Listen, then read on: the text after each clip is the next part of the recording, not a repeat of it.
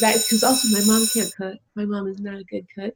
Mm. Um, I love her to death. Like she dropped off like two buckets of beans at the house, like just at the door, like here. And I'm like, what am I gonna do with these? Like, and, and just sit you know. She's just like, throw this away from me, okay? You know?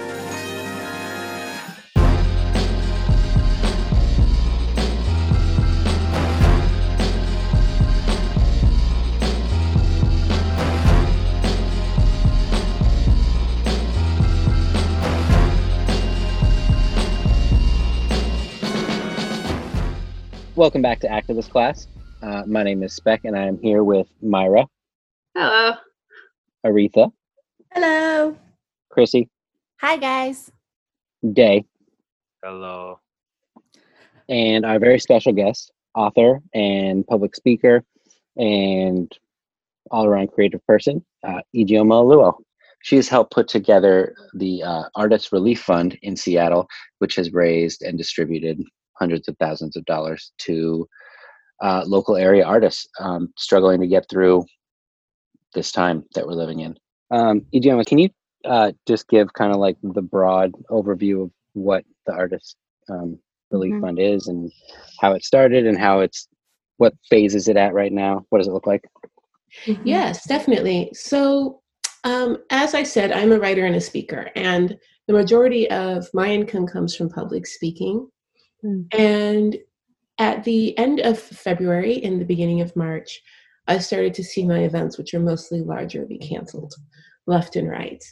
And I was talking to my partner and talking to my assistant about it and realized that probably by the first week of March, I had three months worth of work canceled.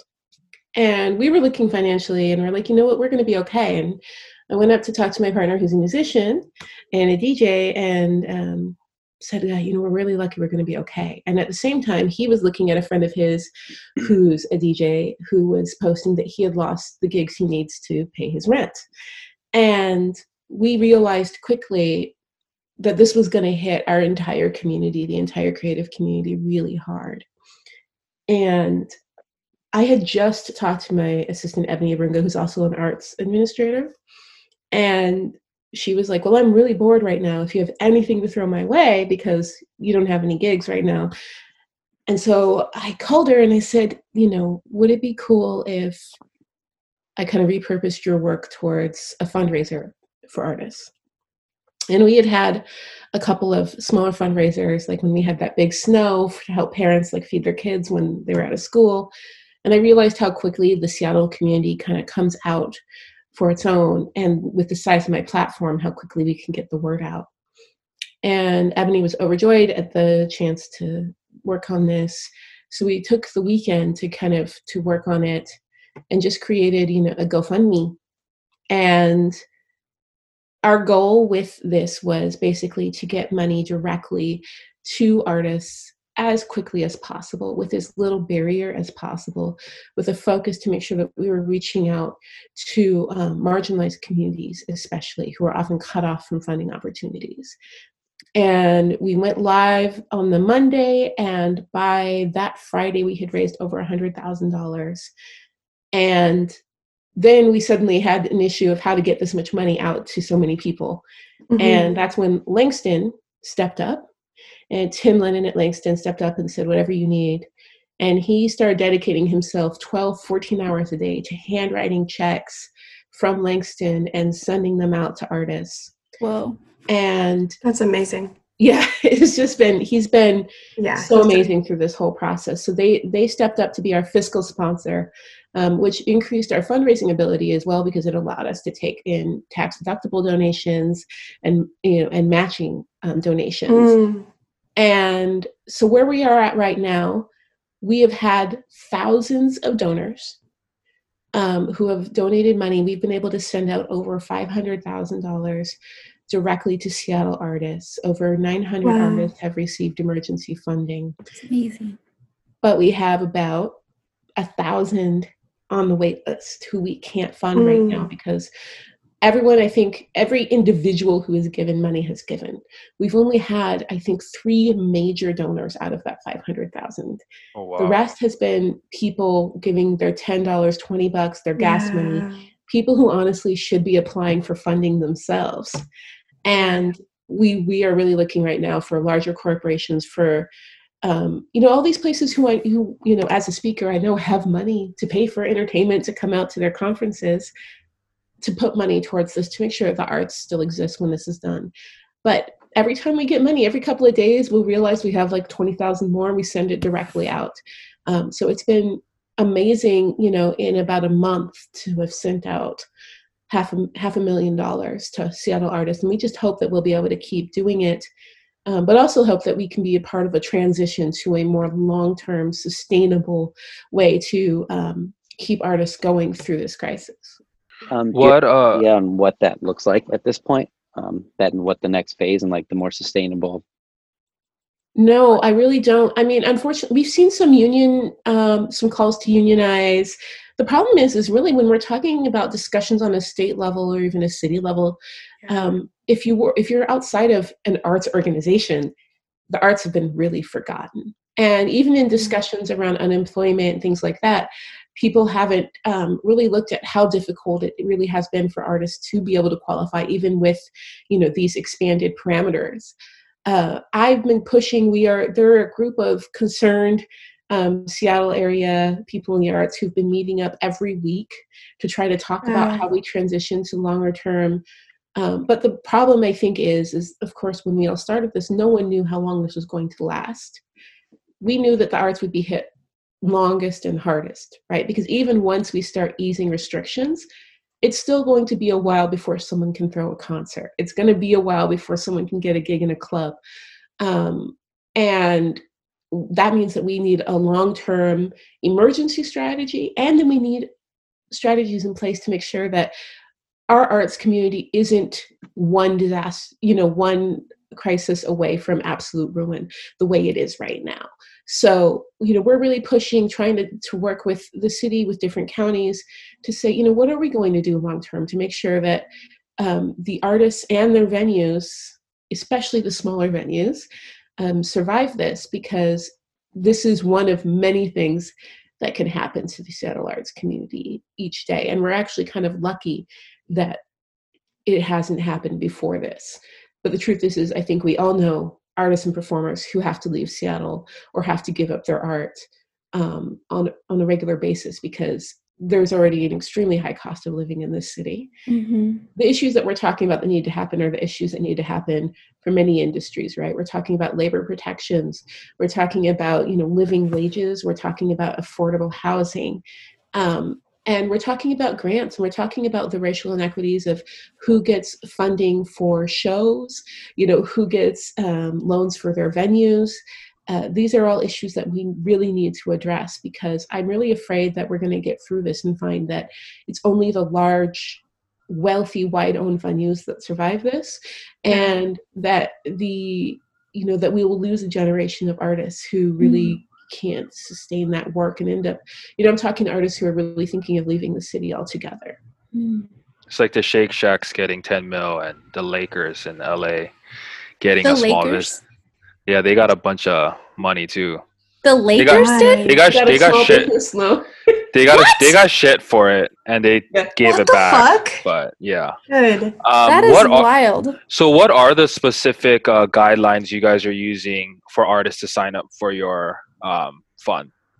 Our goal is really simple. So um, you basically go to a survey, you fill it out, and you're basically listing kind of your demographics, which we're tracking just to make sure that we're reaching um, all of the communities we need to reach. Mhm. And then you basically list the gigs you've lost, how much Mm. you've lost, and what you would need to get by. And then we are basically going through and paying a percentage of that. We can't Oh. even hit that full what you need, right? Because some people Right. have lost so much. So we have basically a formula we run through to make sure that it's pretty impartial.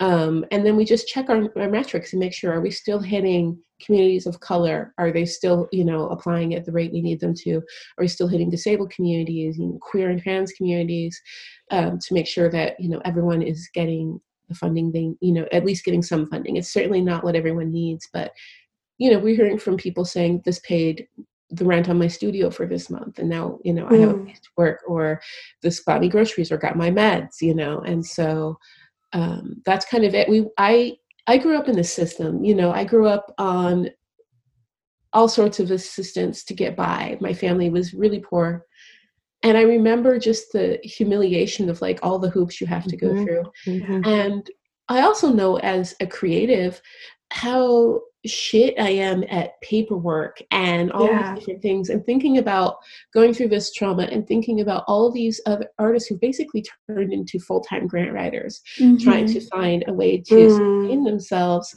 I just didn't want to be a part of that added stress and strain. I thought I think that Seattle can afford to trust people more, so we really have a low barrier to assistance. Um, and it's pretty you know i think people once they start listing their gigs it's pretty easy to tell who artists are and who they aren't. And um, we've seen a lot of community a lot of people we love and look look up to um, applying and receiving funding. And you know we're happy to help but it's also really heartbreaking to see how quickly uh, everyone's really been devastated.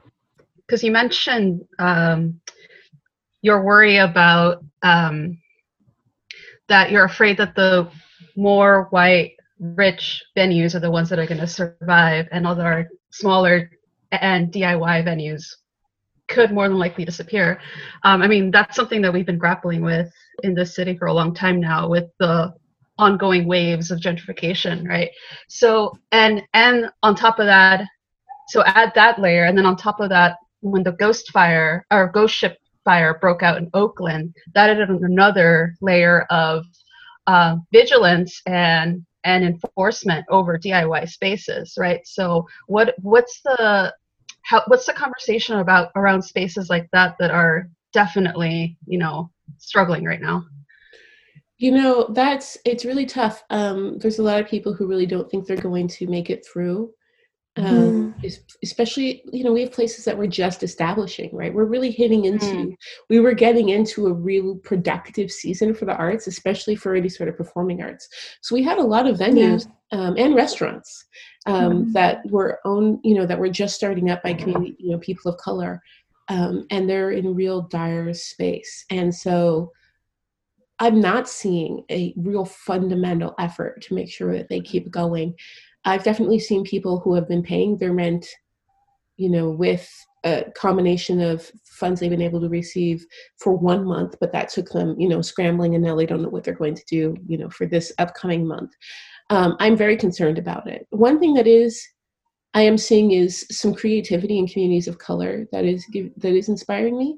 Um, and it's it's wonderful and also it worries me, right? You know, so looking at things like um, the community kitchen that we have where you know we have restaurant owners of color coming together to feed the community. Um, that is a beautiful way to sustain business and to sustain communities of color. But i also worry because what i have seen with our fundraiser is the moment that there is some sort of thing out there that you see that seems to be working a lot of government um, agencies and a lot of larger funders feel like they're off the hook and are like, oh, we've got it yeah. covered. We don't really have to do anything. So what we've definitely seen is a shocking lack of investment. Um, people who normally love to look really good and love to put their money towards good causes to show that they're doing the right thing are really holding tight because they're questioning how impacted they're going to be. And it's a really selfish and and self-fulfilling prophecy when it comes to you know if you're if you're a business in this community you need this community to thrive if you want to do Mhm. well. And the bigger a business you are the more you need that.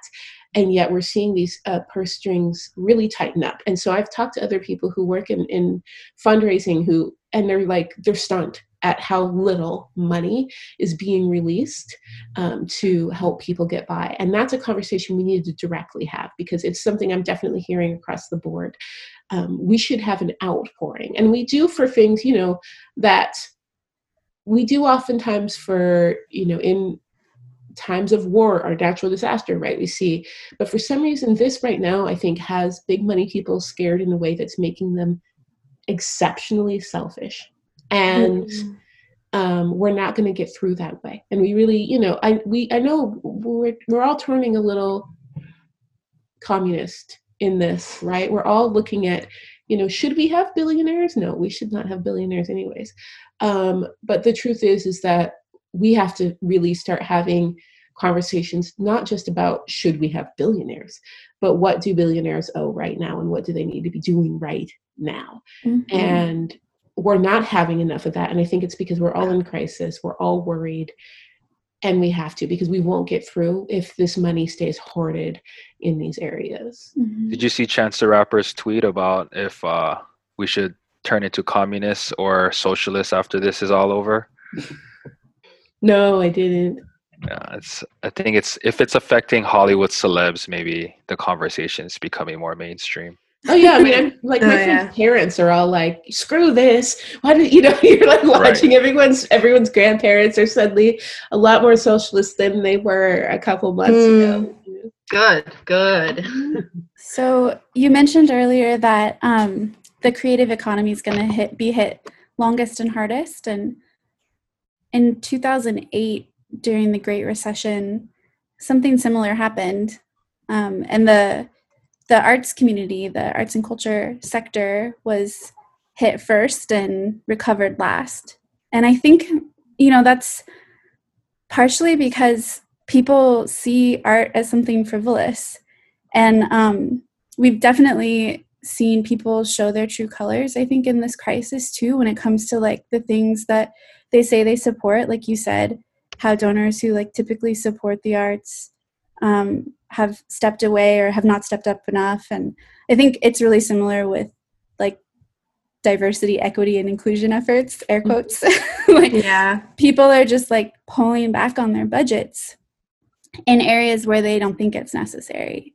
Um, and I'm curious if you've learned any lessons from the Great Recession that you feel like apply now to this crisis, and like what the conversation has been with other folks, like at the city level, who you may be talking to, or with funders who you may be talking to, who can look back from that time um, and artists too you know who look back on that time and think like how, what could be different now so that we can Mhm. weather this differently You know, one thing I would definitely say is what we're learning is is first and foremost how short our memories are, right? So Mhm. some of us remember, but very few people are talking about past recessions.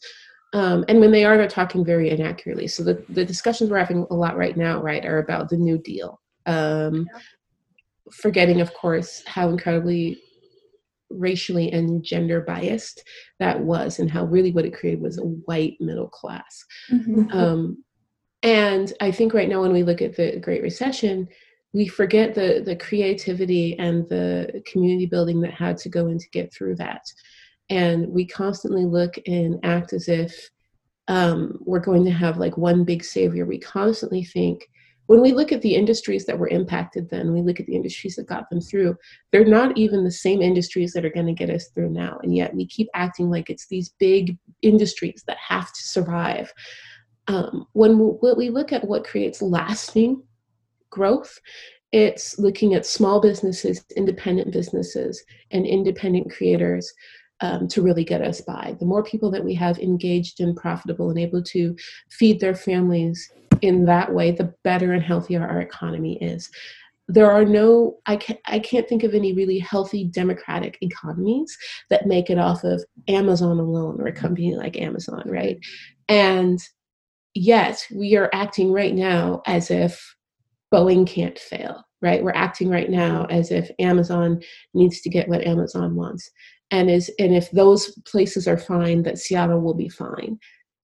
And that's not what saved Seattle last time. It's not what's going to save Seattle this time. And it's certainly not what's going to lead what, what's going to lead to the stability that we need to be able to weather this.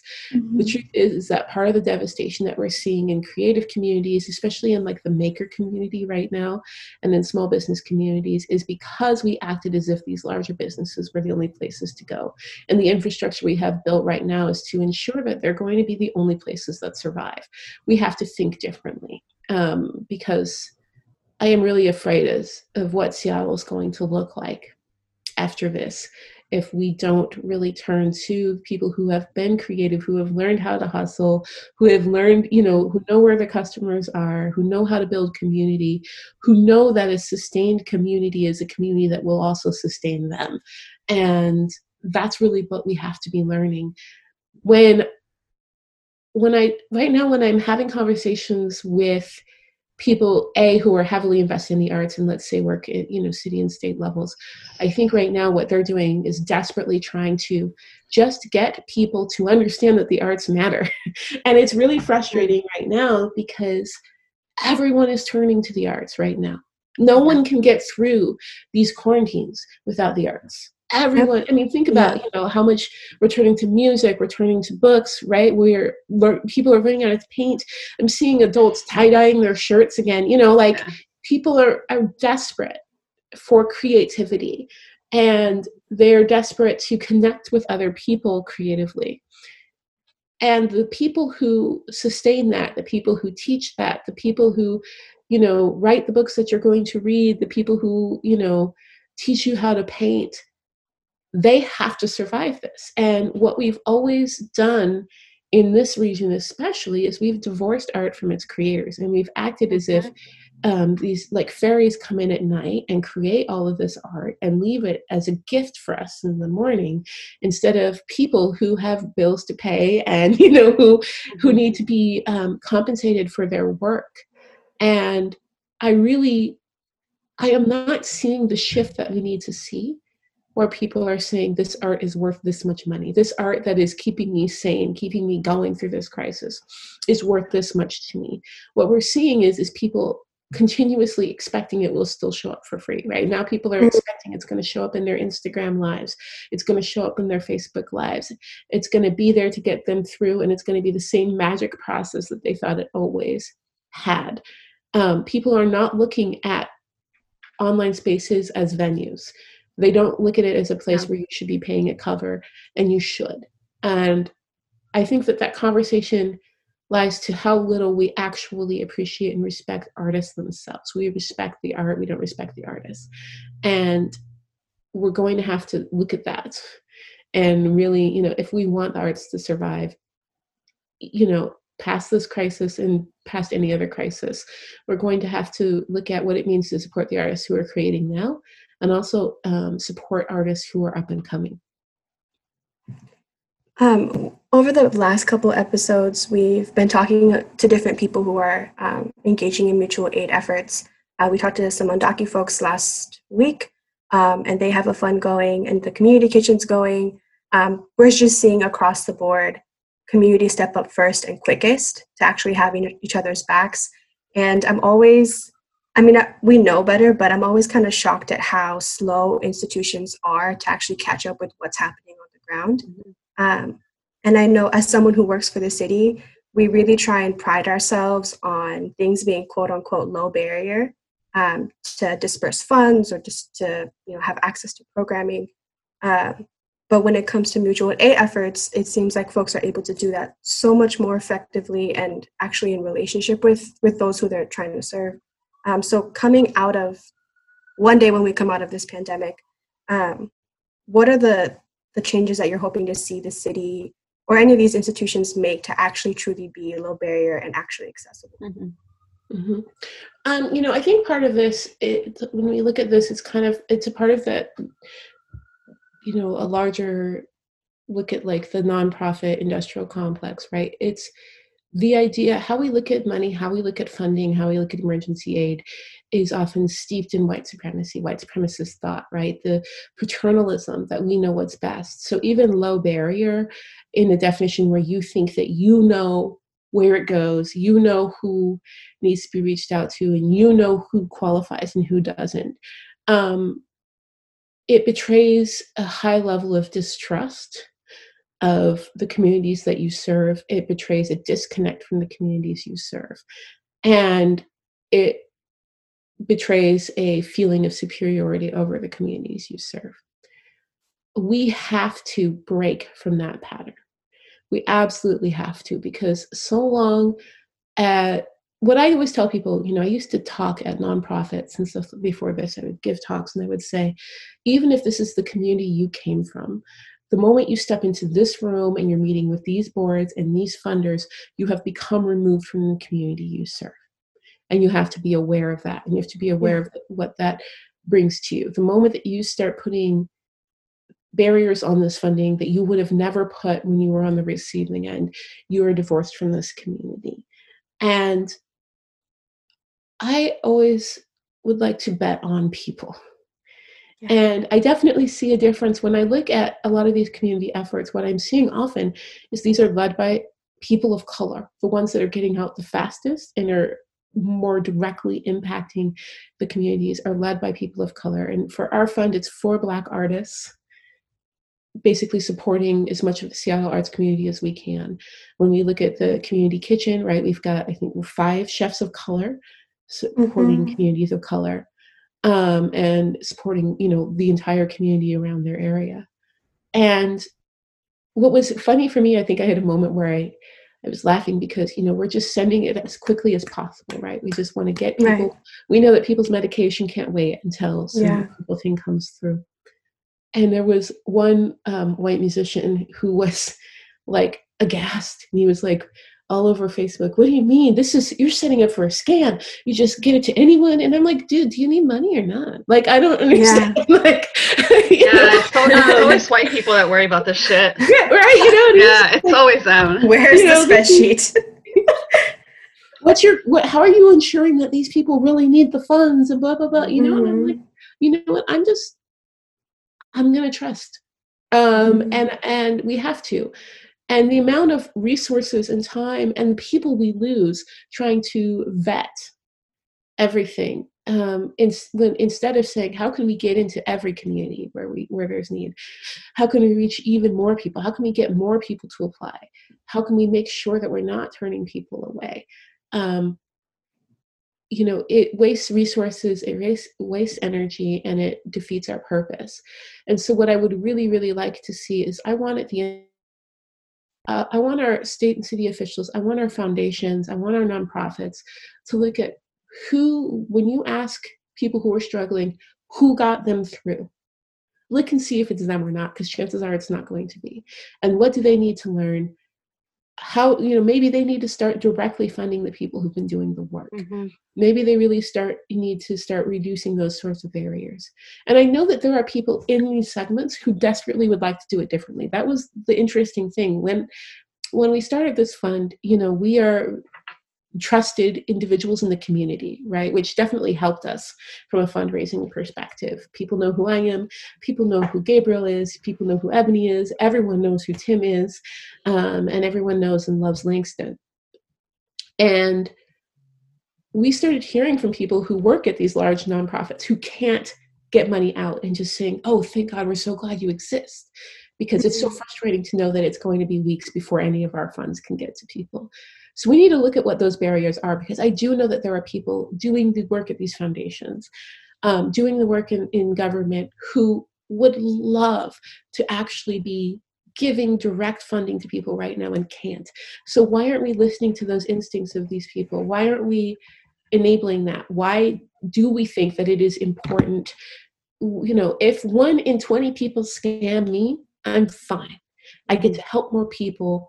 Yeah. Um, it's worth it whatever effort they put towards that it's completely worth it to know that someone didn't have to beg and cry to know that mm. people who may not have access to resources or connections weren't cut out of this you know i want to be a part of humanizing mutual aid um, instead of yes. security and that's really what we need to look at and so i'm really hoping that the powers that be look at this and realize that they failed their communities and they need to look to the people who didn't and say what do we need to start adopting in order to make sure that we don't fail our communities again? They're the scam. And like the billionaires yeah. are the scam. Yeah. Yeah, yeah. and honestly capitalism so is more, the greatest scam. Capitalism is the greatest scam of all. So much energy put in to scrutinizing how poor people are spending their money and no one's mm-hmm. scrutinizing how billionaires are making their money and hoarding their money and it's like and not even billionaires just like all of the philanthropists Mhm. in Seattle and the entire like the way that all of our foundations are set up. Yeah, I, I think it was. Uh, I, I just looked at this recently, but Carrie Moon posted something on online about how currently we have so much money hoarded through philanthropic efforts that they're not Mhm. required to spend it. You know, Yep. so um, uh, I recently had a very frustrating conversation with uh, someone trying to do good, uh, applying for a grant. And I remember she offhandedly said, Well, this is why we can't just tax the rich because then they'll never give us money, right? So that's like that nonprofit industrial complex mindset working in there that we need these rich um, art lovers to give money to the arts, right? But now we're seeing that during a crisis, they're like, oh, no, no, we only like art, the product that makes us feel good, not Mhm. giving money to artists so they can eat, you know? Yeah. So it's just like how, and, and then at the same time, like you were just saying, Ijeoma, you, you, the community does the mutual aid, does the, like, gives the money out quickly, fast, and then all these institutions see this and they're like, oh, maybe you don't need us. Wow, you're so resilient. Wow, you don't need us, right? Uh, so it's like, how do you go between those forces of, you know, yes, institutions are slow, but we need them because they, that, that's just like such a cultural, like knowledge base that you can't just lose. And clearly they're racist and they don't know, they don't help the people that are hurting actually, right? Mhm. So it's like, how do you maneuver between those forces and try to, you know, Yeah, we're trying this balance right now, right? Where it's Yeah. like, you know, I'm actively trying to get money to know that, you know, we can keep our artist community and especially keep our artist community of color and our queer and trans artist community going. I will do whatever it takes to get that money, right? So I am Right. kissing as much rich but as possible to try to get that money. I am Mm. cozying up to as many people as possible. I don't care. I need to get, you know, people are on the line. Yeah. Yeah. But what we really need to talk about, and you know, we're kind of doing this mix of like, please, please, please, and also, how dare you? How dare you not? How dare Mhm. you make us beg? This is so ridiculous. This is so embarrassing. Um, Yeah. We're supposed to be better than this as a city, and of course, we have so many ways that we show that we aren't. And so it's this mix of like, hey, I know it's easy to forget we exist, right? And I think that's part of it. In this broad conversation, when's the last time you turned on news talking about coronavirus and they talked about how this was impacting the arts community? Talked about the people who aren't eligible for you know unemployment. And when they talk about the arts, how often are they talking um, broadly and inclusively about the arts? How often are they talking about um, exotic dancers, right? How often are they talking about these professions that people are deemed less worthy of assistance? Um, we're not talking about it. And we're instead saying, well, let's focus on the small business guy that we know will qualify for unemployment because that that fits into this, you know, kind of respectability politics that Yeah. we're playing around Yeah. funding. And so what I really need is for businesses to and organizations and foundations to give up their money and get out of the way. To just say, you know what, this isn't my wheelhouse. I didn't even know I forgot you existed right now. I was in crisis. I forgot you existed. Obviously, I'm not the person to manage this. Here's a chunk of money. Uh, we need some trust. Um, And then afterwards, once we're out of this crisis, we really need to have some fundamental conversations about how we got where we are so quickly. It Mm. is so embarrassing that one month in the crisis, one of the richest cities in the country would have millions of people not knowing how they're going to feed their families, how they're going to pay their bills, how they're going to get their medications. That should be so embarrassing. It is so shameful. And so we need to start, you know, we need to gear up for that. But right now, we need to get people through. I'm not going to sacrifice Mhm. people who are already hurting for that broader conversation. Right now, I just need people to give their money up. And then, you know, we need to have that conversation after. Right. the people who work at the POC cultural institutions too, they are POC and sometimes first and second generation Yeah. and don't have a safety net to fall back on if Mhm. they are furloughed in the same way that folks who are white and have generational wealth do. at those larger arts institutions and so we know we have to protect our people because what else do they have Yeah. like if there's a gap Yeah. between unemployment that gap is like food on the table Mhm. and it's just a it's a completely different experience Mhm. Absolutely. I I totally agree. Institutions fetishize their buildings. Oh God, Mm-hmm. so true. It's all about the landmark. That's Yeah. it. Yeah. Something you had said earlier about how, you know, as we, as artists are trying to just like stabilize themselves, um, but I'm also wondering, like, what does that transition look like into whatever this new world that we're going to exist in, right? Like, people actually, you know, like as consumers, actually coming to terms with the fact that like we need to be paying for online venues. Like, it's not just all going to happen on Instagram Live.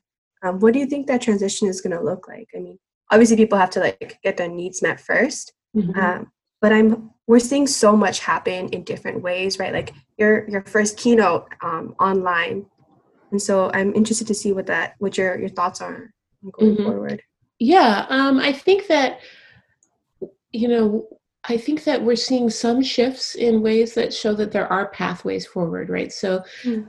But we're seeing it mostly with established artists, right? So we're seeing that established artists are really quickly able to, you know, Erykah Badu can hold a concert and charge money and make money.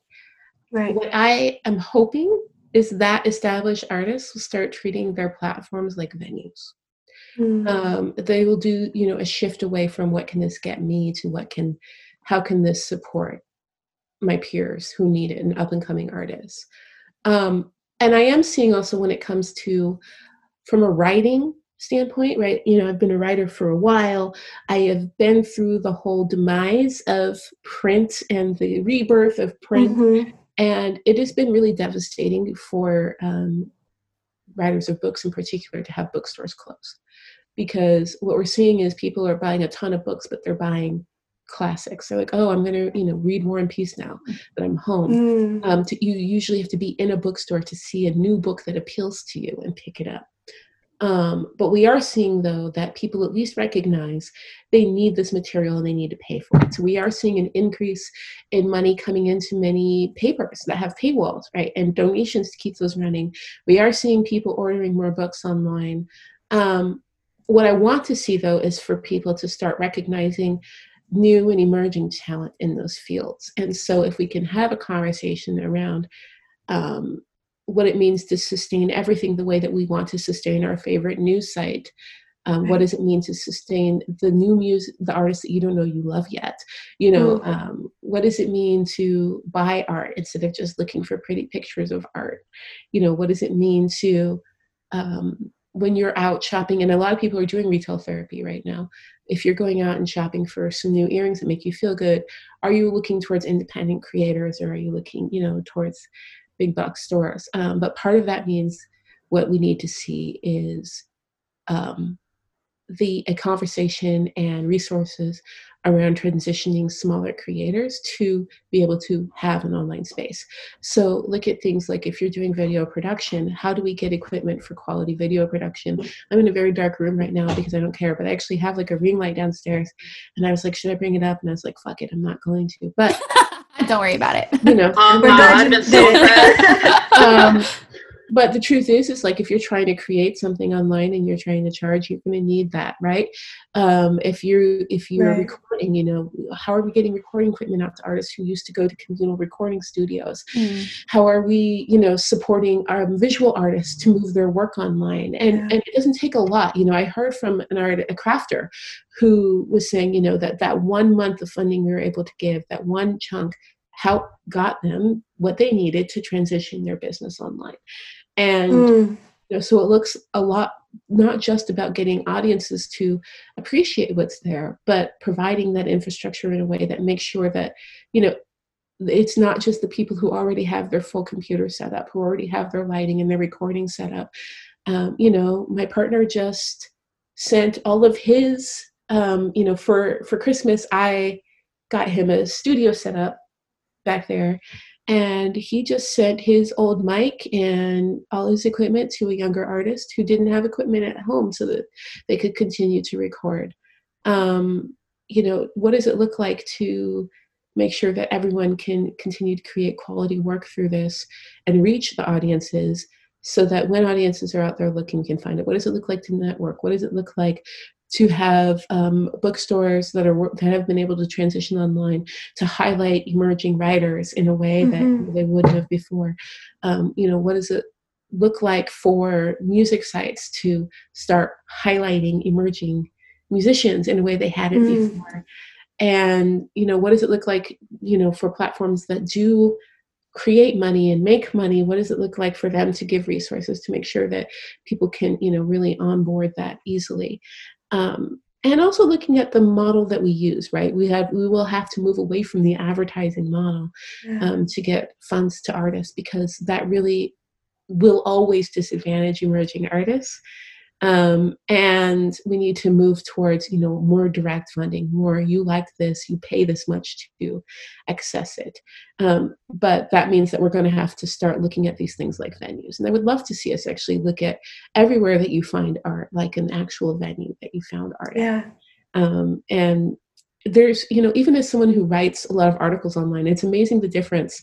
People will pick up my book and have no problem with that, right? They're like, I paid mm-hmm. this money for the book.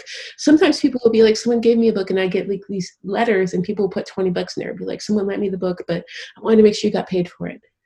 But oh my goodness, if I write an article that has a paywall, people are like, "What? I had to pay a dollar to read this article, right?" You know, and they're like, "How? Yeah. How dare you?" Right? Um, and, and, it's just you know, oh, how breaks loose. They're like, you know, I still, I still have to get paid for this work, no matter where it happens, and my editor has to get paid for the work. You know, mm. all these, you know, people. Um, we, we don't cease to have needs when the when work exists in this space the only thing I can hope is that because everyone is right now kind of in a virtual space, except for essential workers, um, that maybe we'll start all recognizing the value of that time in that space and start treating it like a real space um, mm. in a way that we're not right now. Yeah, I think we're also noticing. I think you just mentioned this too that that it's not too unlike our meat space, right? Like in the sense that only large companies get to own that much land or or have that much control over what we consume right? And it's very, similar to our online spaces. Um, artists are definitely struggling to find their spot right?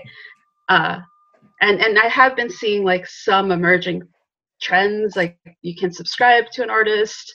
Uh, there's some good places to buy music and and th- that are some uh, once every month giving all the proceeds to the artist they don't they don't take a cut. So i you do see small steps but it's it's it's not enough.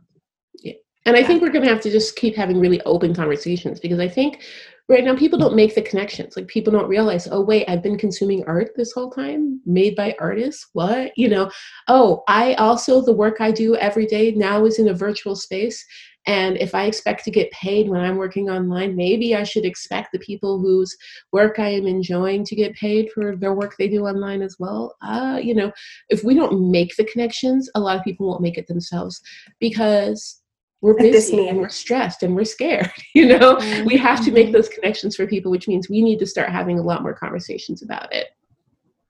Are there some new artists that you've uncovered during this time that you are really excited about? Oh man, um, you know, I bought um, a painting from Carolyn Hicks the other day. It is gorgeous. I'm so excited about it. Um, I bought a lovely like boob mug. Um, That's horrible.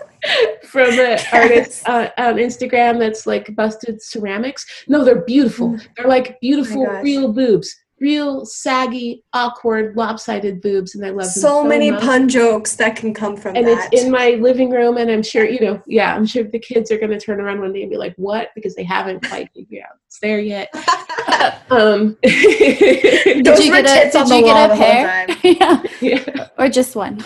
You know, like it's it's like a cup with like two, and I got to pick out the oh. you know the oh. boobs that oh, I nice. wanted.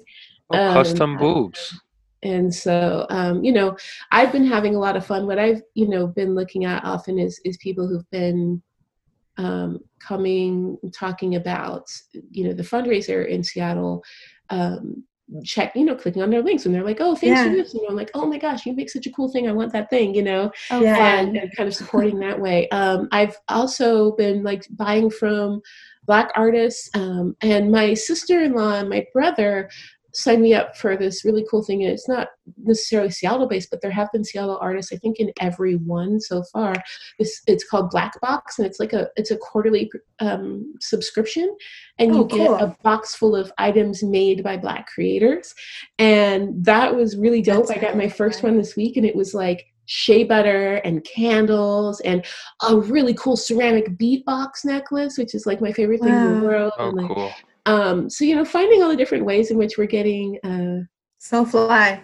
yeah you know really really Yeah. dope stuff out there and and it's important to just look you know like go online find if you find one creator you like look at who they're connected to and then look who they're connected Mm. to and look who they're connected to right? Start you know scanning these areas. Um, if you go and you find you know when i go through like even etsy like i'm buying all my masks from etsy. I'm you know buying my apron from independent creators. Think of all the ways in which you know that's really what i'm you know trying to do. Like like wait i could buy this online shirt or i could from a random company or i could like find someone who sews and see you know what Yeah. they charge for that um you know it's been fun watching musicians continue to create which is definitely something like my partner would speak on a lot more than me because he remembers names of everyone and he's very excited about what younger um, artists in seattle are coming up with.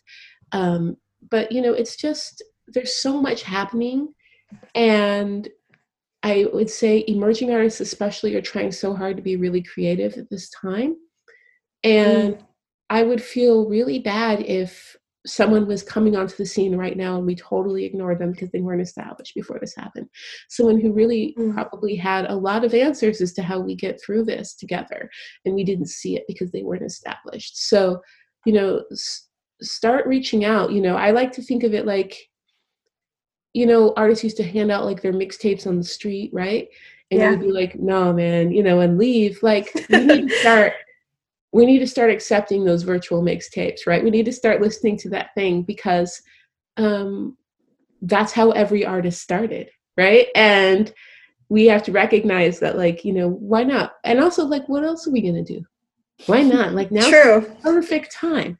Now's the perfect Yeah. time. I can't, you know, even as I was like finishing up and writing, like I was putting some low level music and I would just like, like, okay, I'm going to randomize this and pick some things I'd never heard before. And I'm going to kind of fall down these rabbit holes because why not, you know? Yeah. And, and so, you know, look into that. And um, I think right now is a great time for us to be really really thoughtful and creative with how we spend our money. We are making a lot of decisions. All we have right now is purchasing power.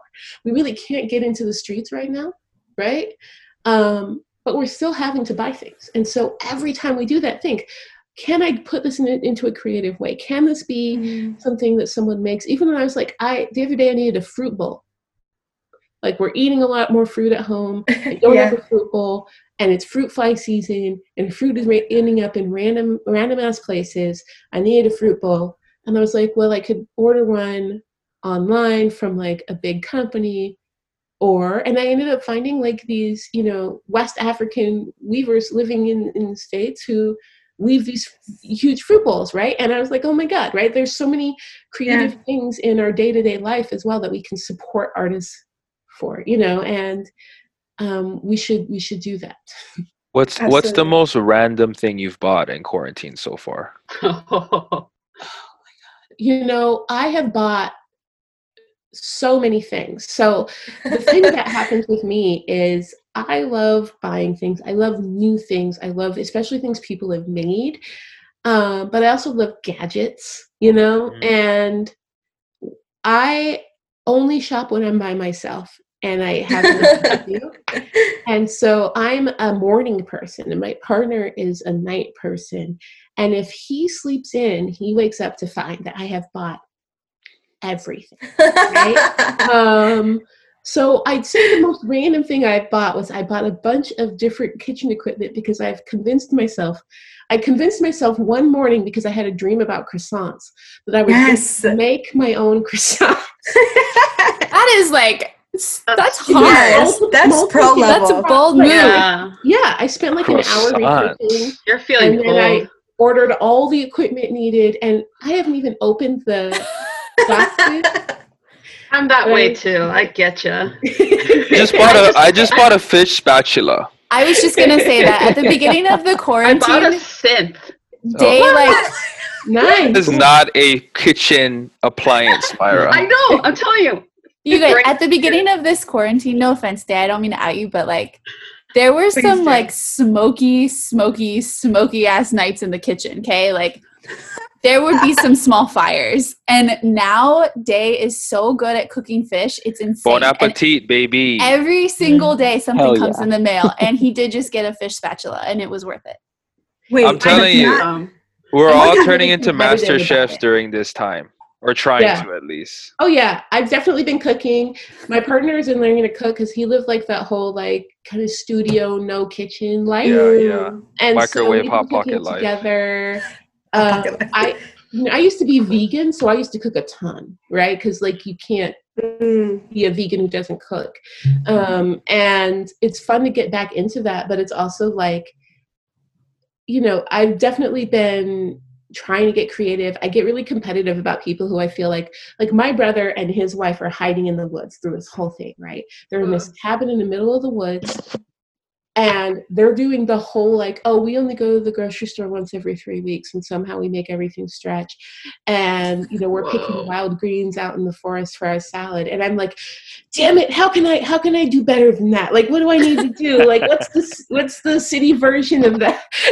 You know i'm not freezing enough things. I'm throwing away too much food. So right now i'm getting very like um i don't know almost romantic about it like going back to my like roots like you know growing up poor of like how can i make more leftovers work Nice. Yeah. Yes. eight percent of Yeah. leftovers you know like every Yeah. day, but like like i've invented something um you know it's been interesting um I bet they can't make croissants in the woods.